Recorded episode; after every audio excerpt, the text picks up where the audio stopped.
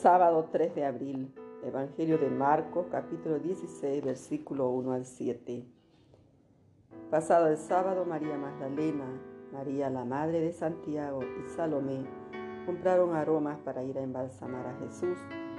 Y muy temprano, el primer día de la semana, al salir el sol, fueron al sepulcro y se decían unas a otras, ¿quién nos correrá la piedra de la entrada del sepulcro?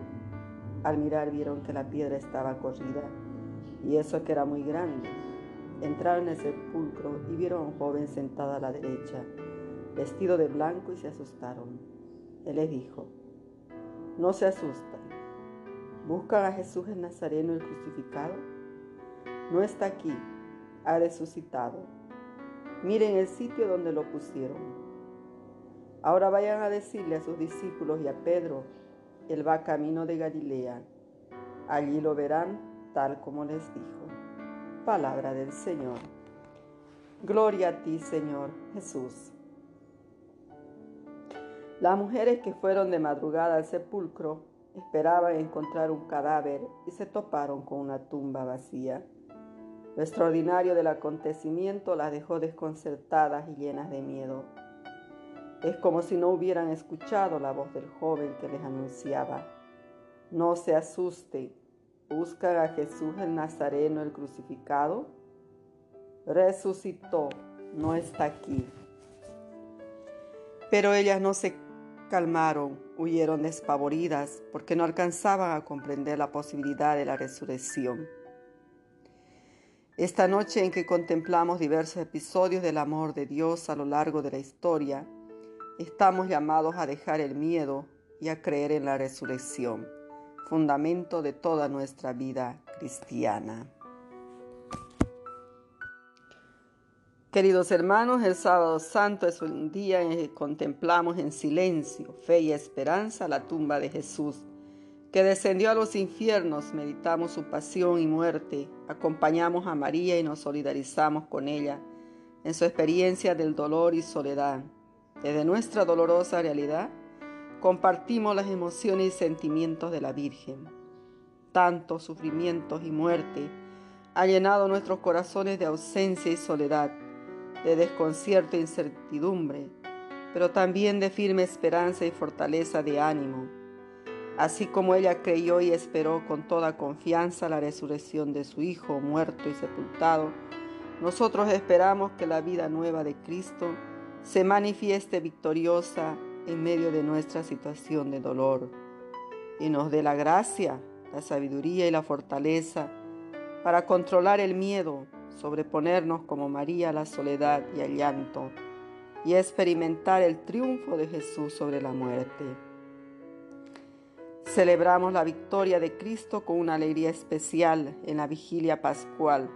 Comenzamos con la bendición del fuego con el que quemamos todo lo viejo que hay en nosotros y en el oscuro mundo pandémico y encendemos el cirio pascual que representa a Cristo victorioso, que por medio de su Pascua o paso de la muerte a la vida cambia nuestras oscuridades en luz, nuestra tristeza en alegría, nuestros llantos en sonrisa, nuestras angustias en paz, nuestras enfermedades en salud nuestros desánimos en entusiasmo y alegría de vivir.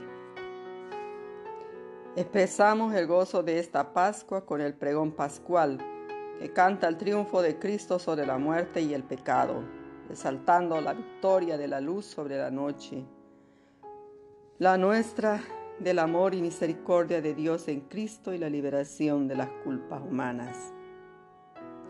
El Evangelio nos habla de la resurrección de Cristo en la que participamos por la gracia del bautismo que nos introduce en la vida nueva y en la santidad de Cristo, con las que nos comprometemos de nuevo por la renovación de las promesas bautismales y la participación de la liturgia eucarística. Nos preguntamos, queridos hermanos, para el día de hoy, sábado santo, ¿qué está transformando y renovando esta Pascua en mi vida? Oremos.